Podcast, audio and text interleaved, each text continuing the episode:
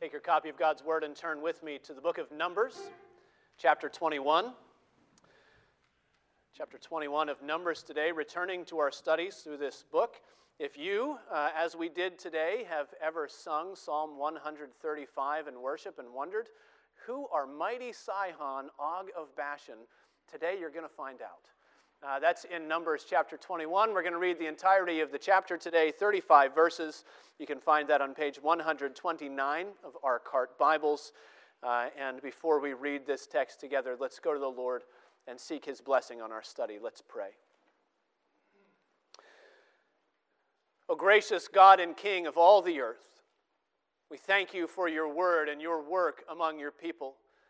We thank you that this book has to teach us not only of your works in days of old, but also your continued work with us.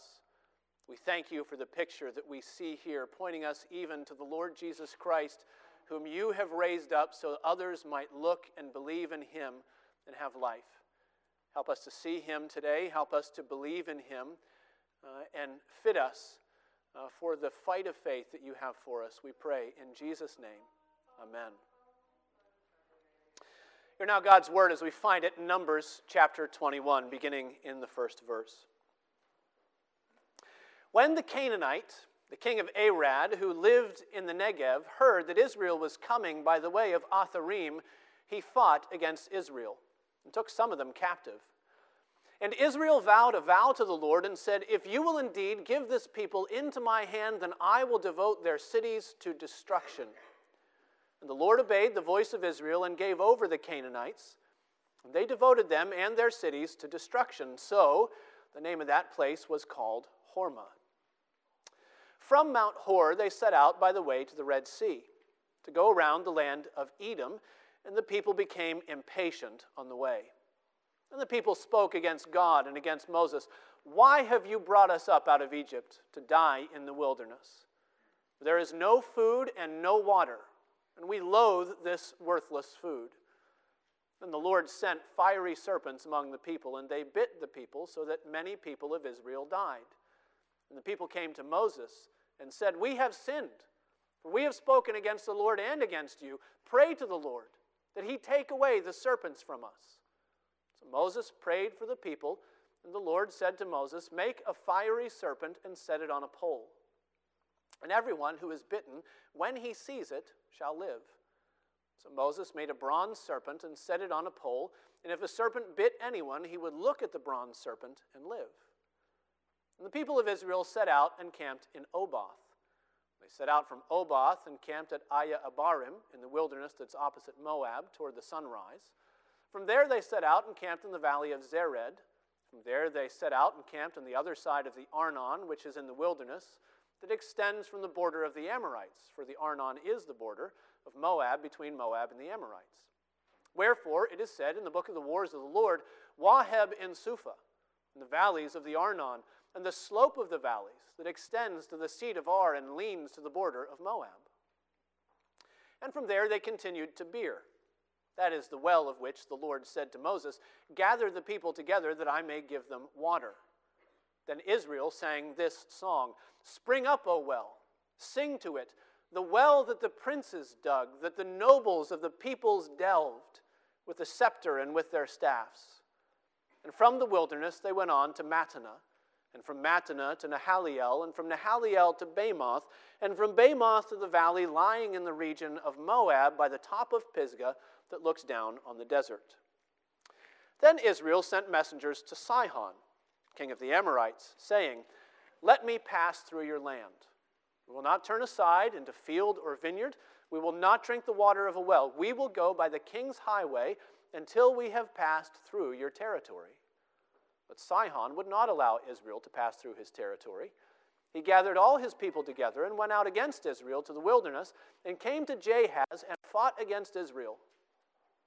And Israel defeated him with the edge of the sword and took possession of his land from the Arnon to the Jabbok, as far as to the Ammonites, for the border of the Ammonites was strong.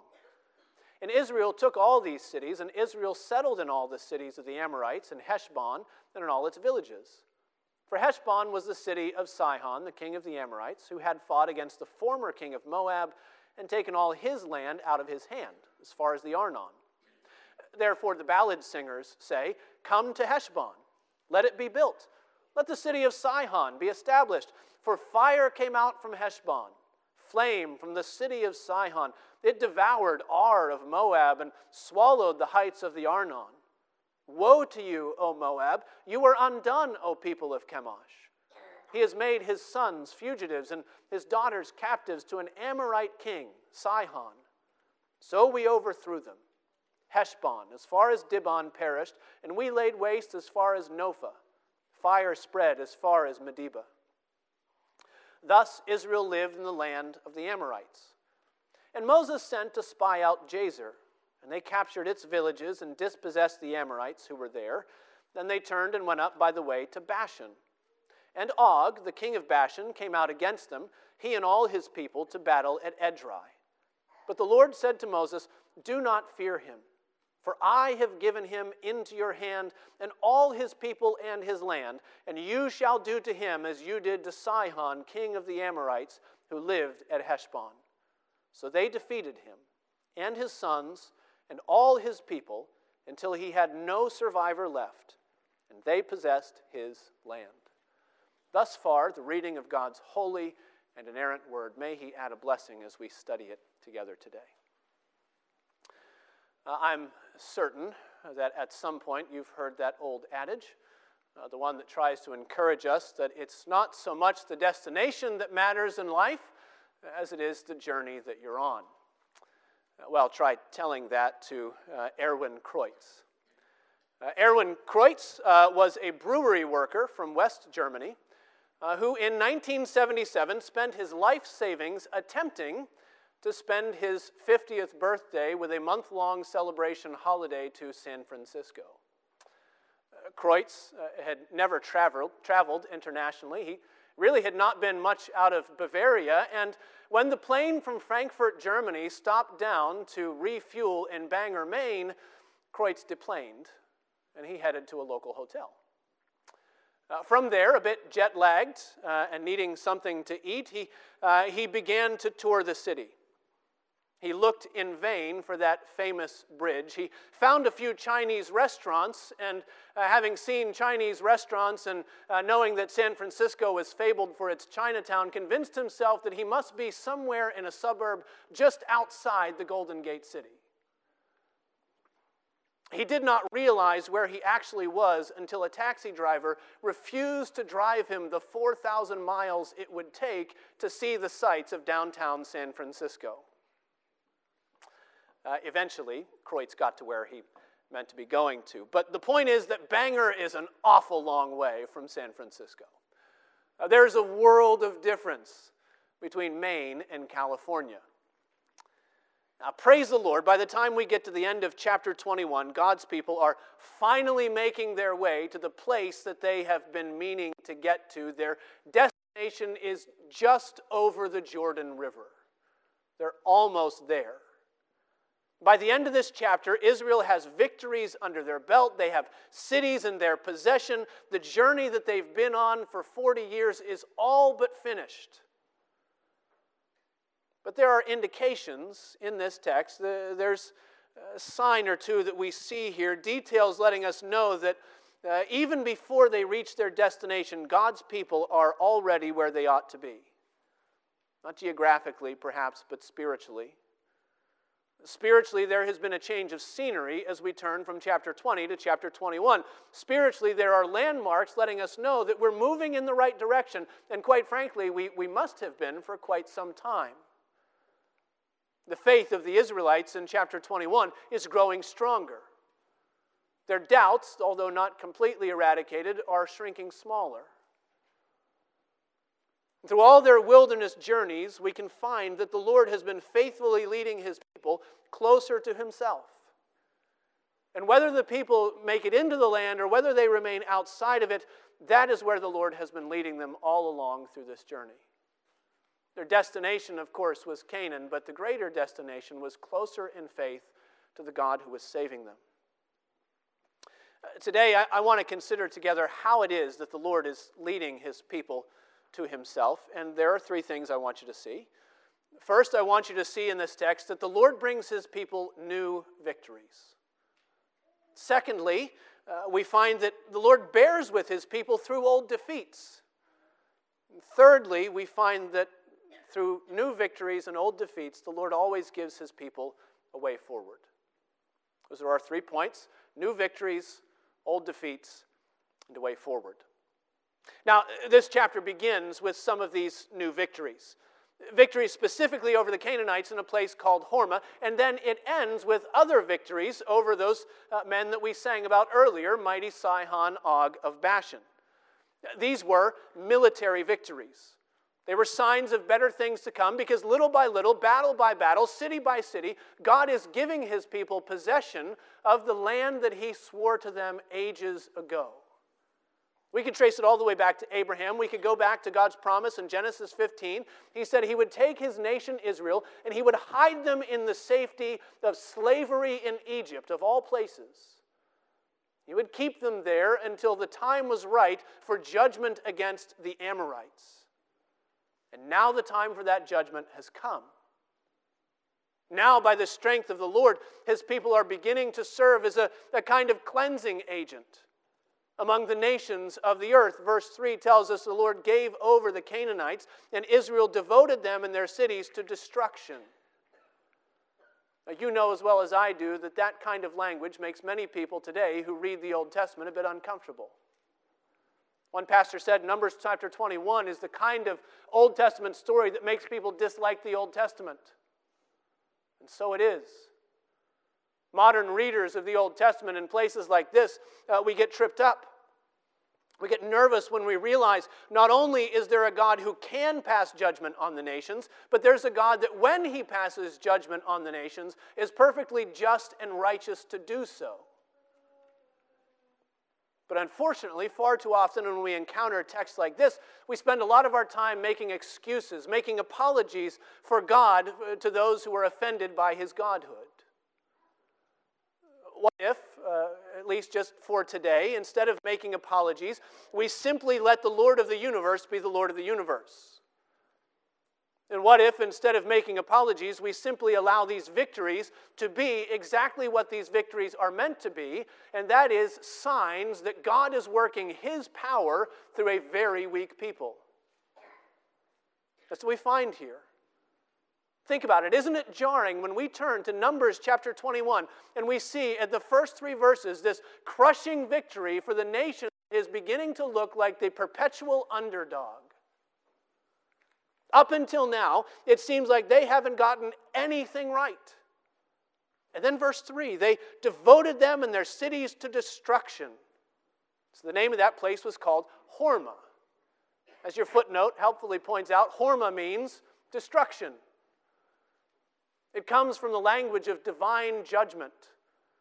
The word in the Hebrew is herem. That's the kind of warfare God sent his people to do in the land of Canaan. It was warfare that completely eradicated the other peoples of the earth and did so as an act of divine judgment. And so when they came in and they were attacked in Arad, in Kadesh, they left the burning pile of rubble that was behind them with the name called Hormah. Not as a sign that they had done something wonderful, but the Lord had done something wonderful through them. Actually, though, uh, we've been here before. Geographically, we have been here before in the story of Numbers. Hormah showed up back in chapter 14. It was after the spies brought their bad report, and the Lord sentenced the entire nation to 40 years wandering in the wilderness. Then the Lord had said no at that time to Canaan, and when the Lord said no to Canaan, there was a group of Israelites who said yes. There's a group of instigators who said that with the Lord or without him, we will go up into the land of Canaan and we will take it for ourselves by our own strength. We are ready to go up and receive what the Lord is going to give to us. And Moses warned them the Lord is not with you. Do not go up, but they went up anyway. It was Israel's first attempt at armed warfare outside of Egypt. Verse 45 of chapter 14 gives us the result. It says, Then the Amalekites and the Canaanites who lived in that hill country came down and defeated them and pursued them even to Hormah. We've been here before. It's not a coincidence that in Numbers chapter 21, it's not a random stroke of luck that Israel emerges triumphant in the very same vicinity where before there was defeat. It's not a surprise because this time, when Israel was oppressed, they turned to the Lord. It says they vowed a vow to the Lord, and it was the Lord who gave them victory where they had been defeated. It was the Lord who gave them blessing where they previously had been cursed. He is showing his strength through their weakness. The same is true after the people cross over the Arnon River. The Arnon is a river, by the way, the Arnon and the Jabbok. You can uh, look it up in your, your uh, maps in the back of your Bible later. Uh, helpful to have a sort of a layout of the, the land in your mind. But after they cross the Arnon River, after they enter into the land opposite the Jordan, verse 21 says that Israel sent messengers to Sihon, king of the Amorites. He sent him with a delegation asking for peaceful passage. Let us go through your land. We won't take your food. We won't take your water. We won't, uh, we won't uh, go anywhere off of the highway. We just want to go through. And instead, verse 23 says that Sihon gathered all his people. And he went out against Israel to the wilderness and came to Jahaz and fought against Israel. Actually, that sounds familiar too. In the previous chapter, chapter 20, it mirrors the approach that Israel made to Edom on their way up into Canaan. There, they sent a delegation asking for peaceful passage, and there, there was an armed uh, force that came out against them. Here, the result is different. The outcome is different because God is at work. You can find the details in Deuteronomy chapter 3. I'm sorry, Deuteronomy chapter 2, verse 30. Deuteronomy chapter 2, verse 30, it recounts the same history. And there, Moses tells the people what was going on behind the scenes. He says, Sihon, the king of Heshbon, would not let us pass by him, for the Lord your God hardened his spirit. And he made his heart obstinate, so that he might give him into your hand, as he is at this day. The point is, God is working a victory for his people. He's working a victory that they could never work for themselves. He's revealing his glory. He's showing his strength by saving his nation in ways that make them grow in confidence in what the Lord is capable of. One more example from our text. When in verse uh, 32 it tells us that Moses sent spies to spy out Jazer, we brace for impact all over again we know how this goes. Typically, we know the kind of disaster that ensues when Israelite spies spy out the land that lies before them, but this time it's different. This time there is another Israelite victory, and together there is a word of confidence from God to his people. Look at verse 34. Verse 34. The Lord said to Moses, But do not fear him.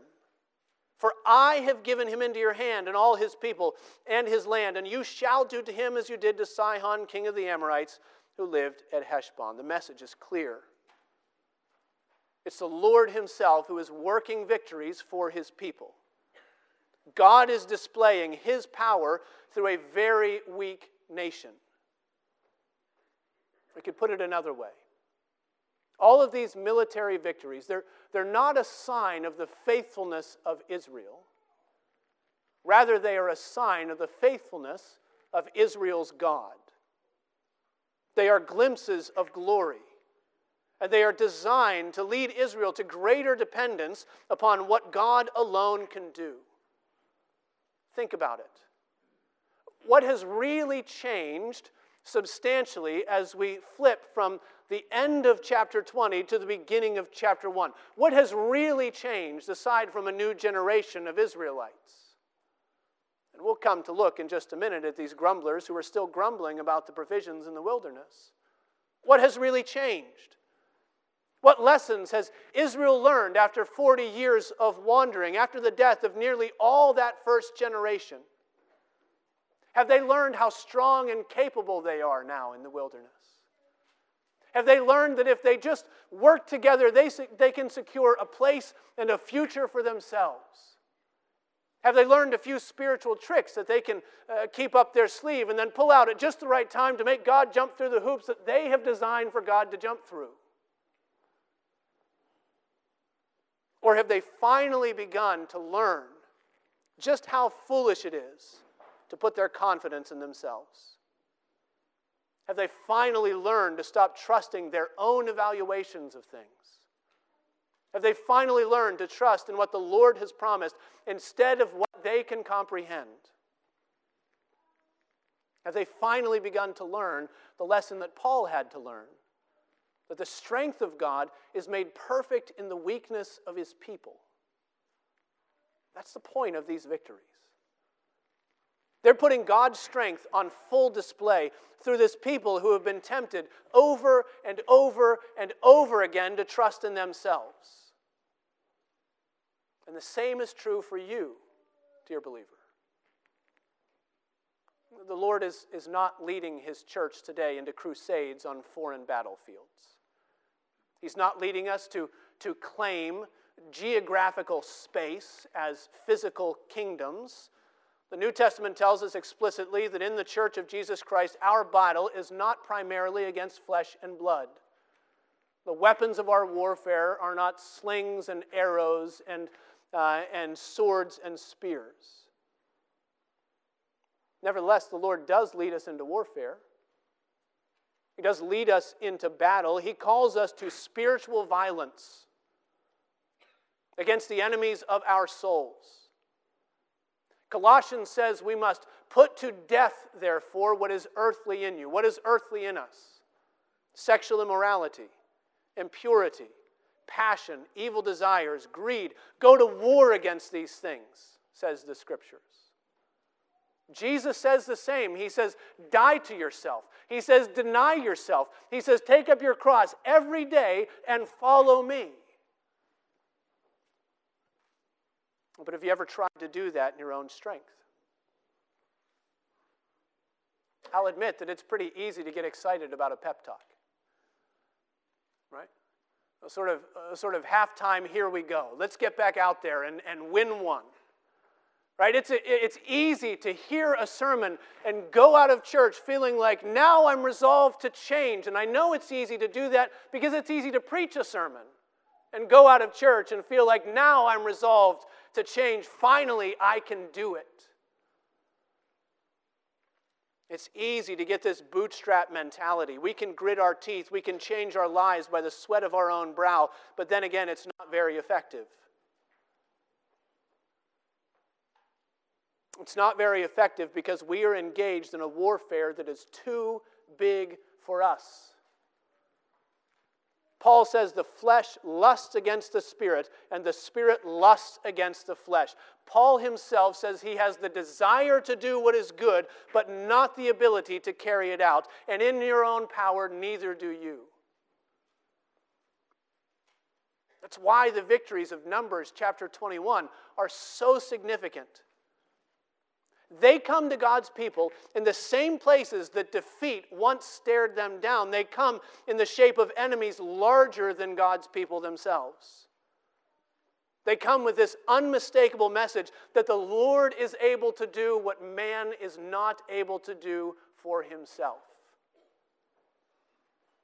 Let me tell you that if you walk with the Lord long enough, you will find that the Lord works those same sorts of victories into your life as well. If you don't believe me, ask another Christian who's been down the road a bit further than you have. Sins you never thought you'd be able to overcome. Bitterness you, you never thought you'd be able to leave behind. Desires you never thought you would be free from. But the Lord, in His mercy, can do what we cannot. He gives victories to his people. He gives new victories to his people to put his power on display in our lives. Here's our first point the Lord is leading us to himself, and he does that in part by giving us new victories. Our second and much shorter point uh, is that the Lord also bears with us through our same old defeats. Uh, take a look at verse 4. From Mount Hor, they set out by the way to the Red Sea to go around the land of Edom. And the people became impatient on the way.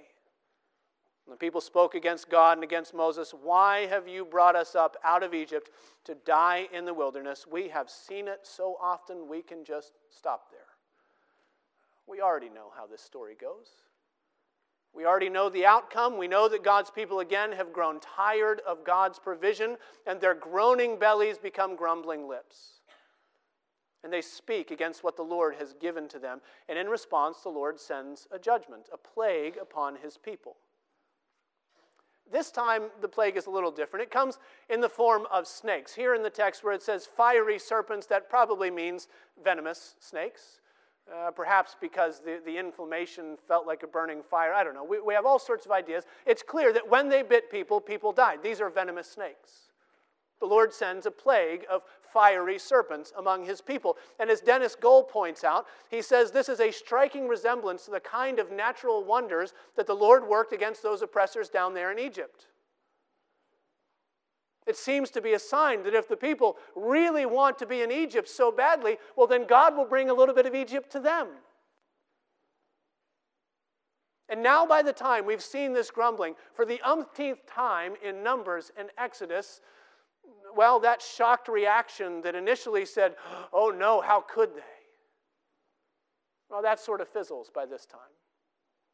Now we look at this and we say, Well, of course they did. Of course they did. It's not that we become hard hearted. It's not that we expect the worst out of Israel. It's just that we've seen it too often to be surprised by this point. We've seen it far too often in their stories, and quite frankly, we've seen it far too often in our own lives. You are probably aware uh, that there are Christian traditions that make a big deal out of what some call living the victorious Christian life. It goes by several other names. Uh, sometimes it's called the higher life, sometimes it's called the abundant life. It's the teaching that says that, you know, if we will only get far enough out of God's way, then our Christian life will be marked by spiritual victory after spiritual victory after spiritual victory, unabated from here to eternity. It's a steady uphill climb with never a, a slight drop in ascent as we go. Advance is expected in the abundant life. Setbacks are abnormal. And if the Christian life feels like an uphill climb, you're probably doing it wrong. That's the teaching. It offers an attractive sales pitch. It presents a, a form of Christianity that is supposedly marked by complete freedom freedom from trouble and freedom from sin and freedom from strife and especially freedom from anxiety. And if any of those things ever show up in your life, the answer must be that you need further deliverance. You need a new spiritual surrender. Let go and let God is the watchword of this theology. If it doesn't work the first time, maybe it's become because you didn't let go hard enough. So, so maybe try again Uh, next time. Maybe try to surrender a little bit more. Maybe try letting go a little bit. So, there are any number of deliverance ministries. There are any number of pre scripted prayers for spiritual power. There are any number of hucksters on internet television telling limping Christians to simply claim their victory with a word of faith. And if they do, it will come to them. If your faith is strong enough, victory is assured because the Christian walk is meant to be smooth and easy. Well, as I said, it, it offers an attractive sales pitch. The problem is that it's make believe. This week's obligatory reference to the book of Hebrews comes from Hebrews chapter 12, verse 4. We read there, uh, the apostle writing that book says, In your struggle against sin, you have not yet resisted to the point of shedding your blood. Whatever else that text is teaching us, and it's teaching us several things, whatever else that text is teaching us, it is that the Christian life is a struggle against sin. It's the kind of thing that requires resistance. It's not an easy downhill slide. It's not a walk through sunny meadows full of butterflies. It is a struggle, and it's designed that way. The rest of the New Testament calls it a race that you have to endure, it calls it a battle you have to be engaged in. It is an uphill climb that Christ our Savior climbed before us. And by the grace of God, through that uphill battle, battle after battle, some of which we win and some of which we lose, the Lord is using these things to conform us more to the image of our Savior. Now, what am I getting at here in Numbers? The, the point is not that this sinful grumbling in Numbers 21 is excusable, but the point is that it's explainable. We know where it comes from, we know how it works. We don't need to be surprised when we find ourselves facing the same kinds of temptations that these people faced in the wilderness. It comes down to the fact that we share the same weakness. We share the same sinful flesh that they had, and yes, even after being filled with the Holy Spirit, that sinful flesh continues that continual and irreconcilable war. The flesh lusting against the spirit, and the spirit lusting against the flesh. It is the same spiritual struggle that all God's people must endure.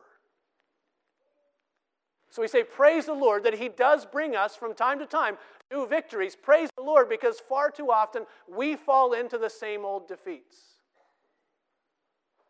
But whether through victory or defeat, our Lord always gives us a way forward. Here's our third point. And here we come to what one commentator called the most well known portion in the entire book of Numbers. It is more famous than chapter 22, where we will see the Lord giving his word through the mouth of a donkey. Verse 7 says that when the people recognized their sin, they cried out for mercy. That, by the way, is a step that has been lacking for far too much of Israel's dealings with God in the wilderness. They recognized their sin. They cried out for mercy. But when they did, it says they cried out to Moses, and Moses cried to the Lord. And when Moses cried to the Lord, the Lord gave them an answer. Verse 8. And the Lord said to Moses, Make a fiery serpent and set it on a pole, and everyone who is bitten when he sees it shall live. That's kind of strange when you think about it. It's so strange, in fact, that all the, the normal uh, cast of critical characters, they, they waste all of their academic articles trying to convince the world of academia that this portion of Numbers, well, it, it must have been slipped in there by somebody later. Uh, this, this doesn't fit the flow of the narrative. They say this doesn't sound like the God of the Old Testament who forbids making of graven images. The God who deals with his people in, in smoke and sacrifice. But this is, it's weird and it's bloodless and it feels almost borderline superstitious. And then they'll back up that argument by saying, you know, as, as archaeologists dig in archaeological sites all over the known ancient world, they find amulets. And they find charms in the shape of, the shape of snakes. Uh, things that most pagan tribes and almost all religions around the world where that sort of thing is dangerous, almost all of them have some sort of totem that they wear or display in order to keep snake bites from happening, in order to keep their people safe. And so here we go, here's another superstitious thing, and it's been, it's been uh, tucked in at the last moment. It, it shouldn't really be there.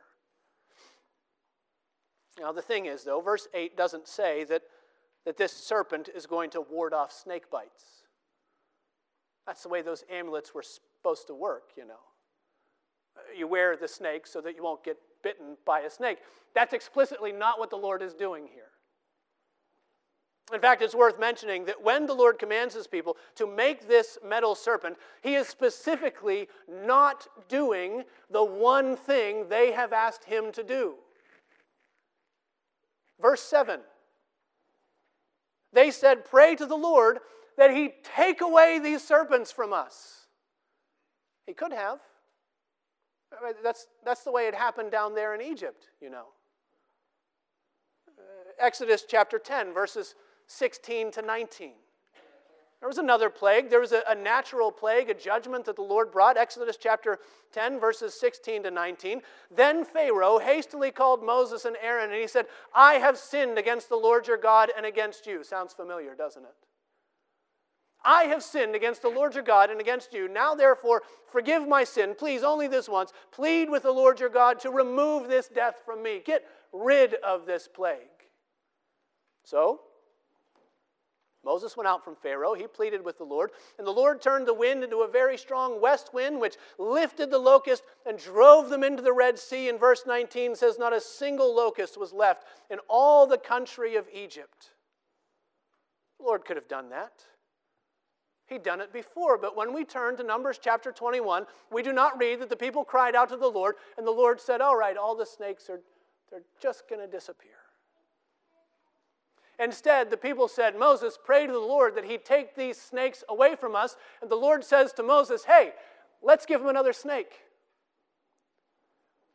Not a snake that's going to drive away the other ones, not a snake that's going to keep them from being bit, quite frankly, but a snake that will save them when they feel the sting of their sin and when they look in faith to the salvation that only I can work for them. So it was. Verse 9 Moses made a bronze serpent.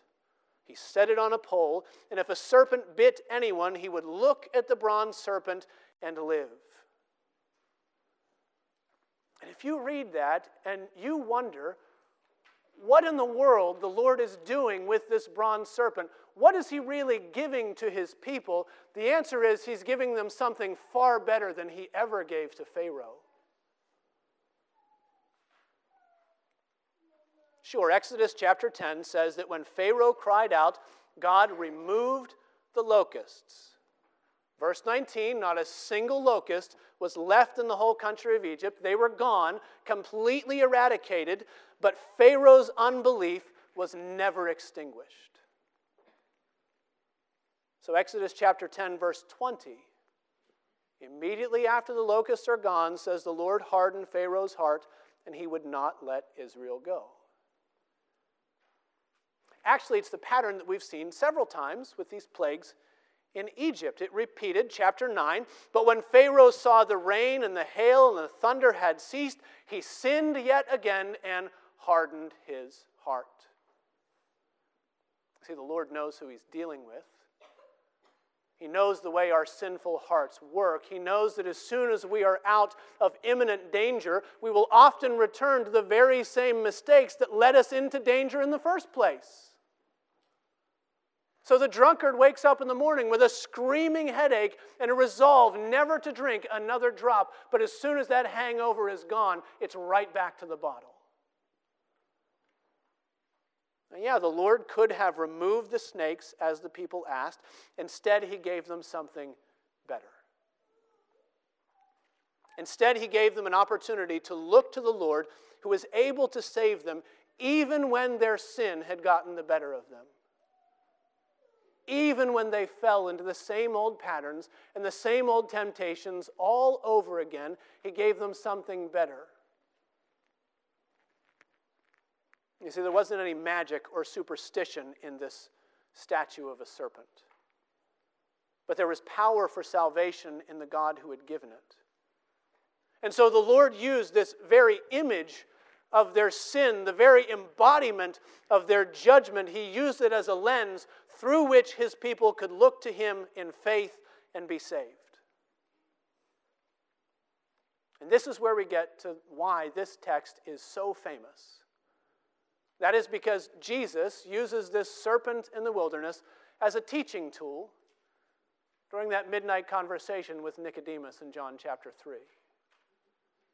It is the prelude to the most famous verse in all of Scripture, John 3:16, but John chapter 3 verses 14 and 15.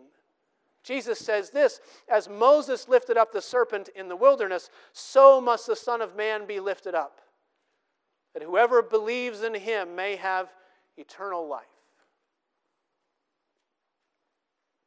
And so here we are, stricken with our sin.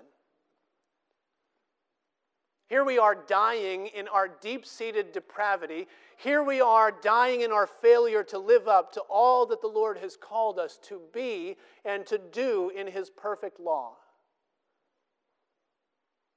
Here we are plagued with spiritual and eternal curse brought about by our rebellion against the Lord. And at the very first twinge of conviction of sin, we cry out, Oh Lord, take it away.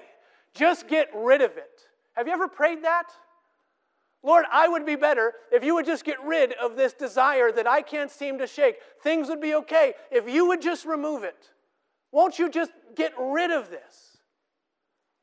We pray to the Lord almost in the words of Pharaoh Forgive my sin, remove this death from me. And the Lord says, I'll give you something better.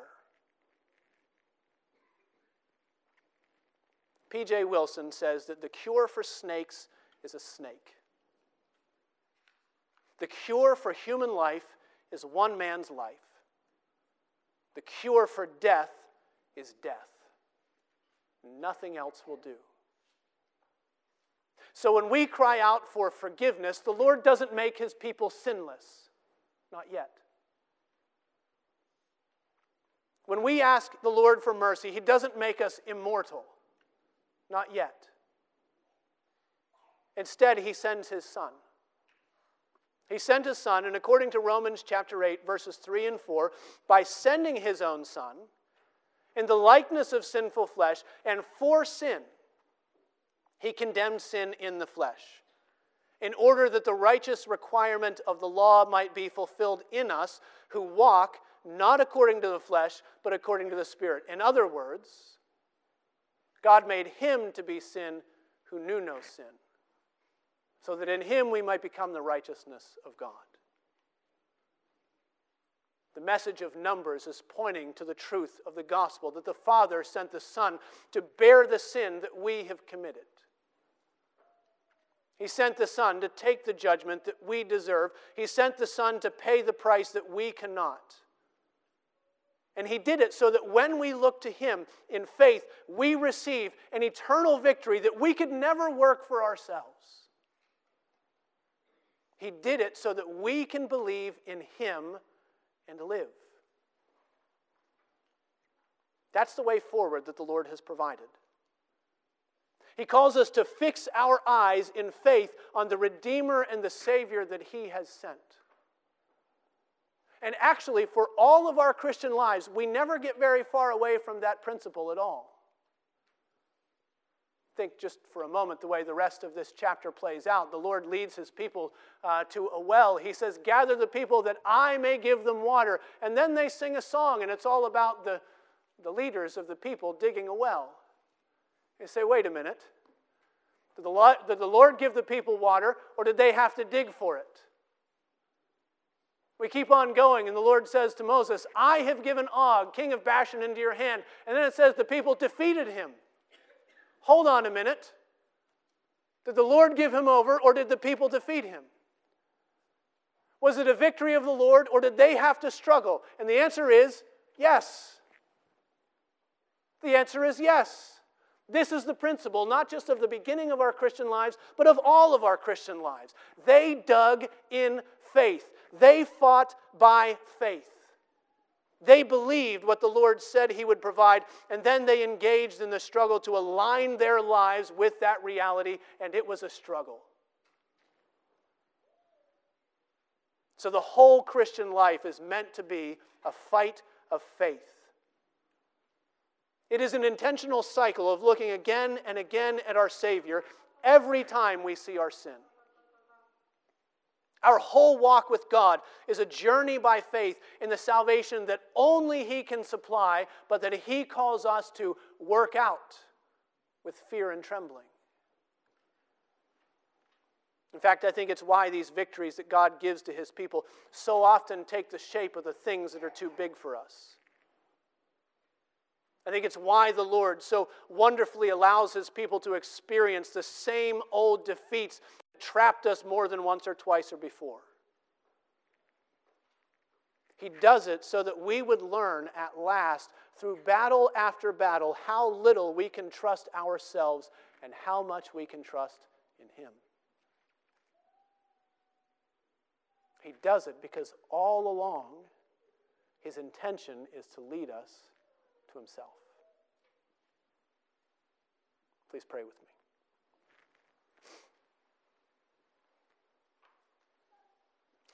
Gracious God and King, we thank you for this emblem that you have given, this sign pointing to Jesus Christ. We pray that if there are any here who do not know him as Savior yet, that you would work faith, cause them to look and receive life.